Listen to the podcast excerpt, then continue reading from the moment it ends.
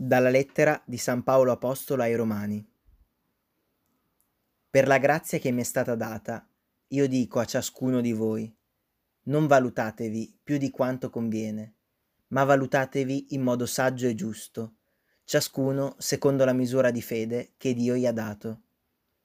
Poiché, come in un solo corpo abbiamo molte membra e queste membra non hanno tutte la medesima funzione, così anche noi, pur essendo molti, siamo un solo corpo in Cristo e ciascuno per la sua parte siamo membra gli uni degli altri. Abbiamo doni diversi secondo la grazia data a ciascuno di noi. Chi ha il dono della profezia la eserciti secondo ciò che detta la fede. Chi ha un ministero attenda al ministero. Chi insegna si dedichi all'insegnamento. Chi esorta si dedichi all'esortazione. Chi dona lo faccia con semplicità.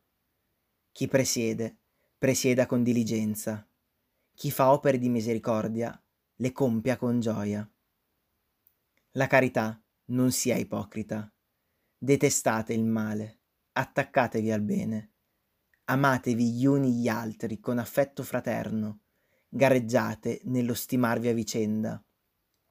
Non siate pigri nel fare il bene, siate invece ferventi nello spirito servite il Signore.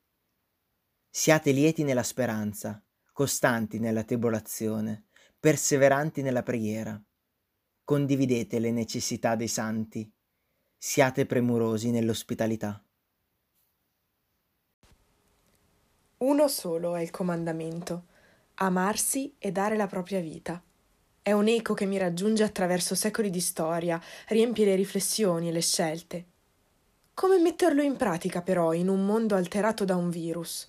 Mi sento in un meccanismo capovolto, in cui le regole che ho sempre applicato non funzionano e le istruzioni non si trovano da nessuna parte o sono in una lingua incomprensibile.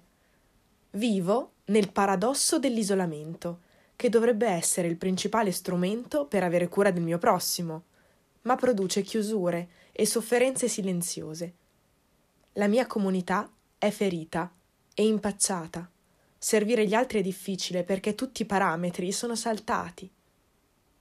Una comunità che deve riscoprire l'essenza di questo servizio è come una comunità bambina che ha bisogno di essere accompagnata, curata. Accetto allora di non poter capire tutto da sola e guardo alle mie spalle, alla storia cristiana che mi ha preceduto. Non siamo i primi ad avere questi problemi. Ciò che più mi colpisce di questo passaggio della lettera ai Romani è che San Paolo non offre alla neonata comunità di Roma soluzioni pronte, consigli pratici per gestire problemi specifici, un po' come potremmo fare noi quando ci mettiamo attorno ad un tavolo nel corso dei nostri incontri per prendere decisioni efficaci. Quello di cui i romani hanno davvero bisogno è comprendere la verità del servizio, l'atteggiamento, lo stile attraverso il quale si esplica. E così queste frasi rivolte ai primi cristiani viaggiano nei secoli e parlano direttamente a noi. Una sintesi acuta che nella sua profondità diviene cartina, guida tra le strade intricate della nostra realtà scompaginata. Davanti a tutto appare chiaro un prerequisito, ricordarsi il perché. Noi serviamo, noi ci amiamo perché siamo un solo corpo da questa prospettiva è così assurdo pensare di lasciarne indietro anche solo una piccola parte. Ciò che ci lega è molto più profondo dell'essere capitati nello stesso momento su questa terra. Siamo membra gli uni degli altri. E lo siamo in Cristo, che attraverso la croce ci ha liberati dall'egoismo e ci ha mostrato che la comunione tra di noi e in Lui è la sola possibilità che abbiamo di salvare vite che altrimenti sarebbero condannate all'infelicità, al dolore, alla solitudine. Davanti a questo amore incondizionato crolla qualsiasi divisione, qualsiasi pregiudizio, qualsiasi discriminazione, qualsiasi odio. Resta, invece, la grande ricchezza del contributo speciale originale che solo noi possiamo offrire. Doni diversi secondo la grazia, possibilità diverse che equivalgono a bellezze sconfinate, ma in quanto tali daranno frutto solo se lette alla luce di quell'amore che vince ogni cosa, per poterne essere uno strumento nel mondo. Il vero servizio non parte da nessun principio astratto, ma proprio dalle nostre capacità. L'elenco di Paolo continua, si fa più specifico. Servire è una questione di stile. Chi serve non sopporta il male, ma ama.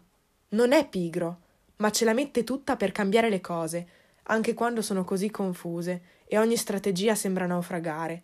Non abbandona la speranza, ma è felice e continua il suo operato senza fermarsi, con costanza, anche quando divieti e chiusure creano ogni volta nuovi problemi e mollare sembra molto più facile. Non si dimentica del Signore, ma prega e mette la propria vita nelle sue mani.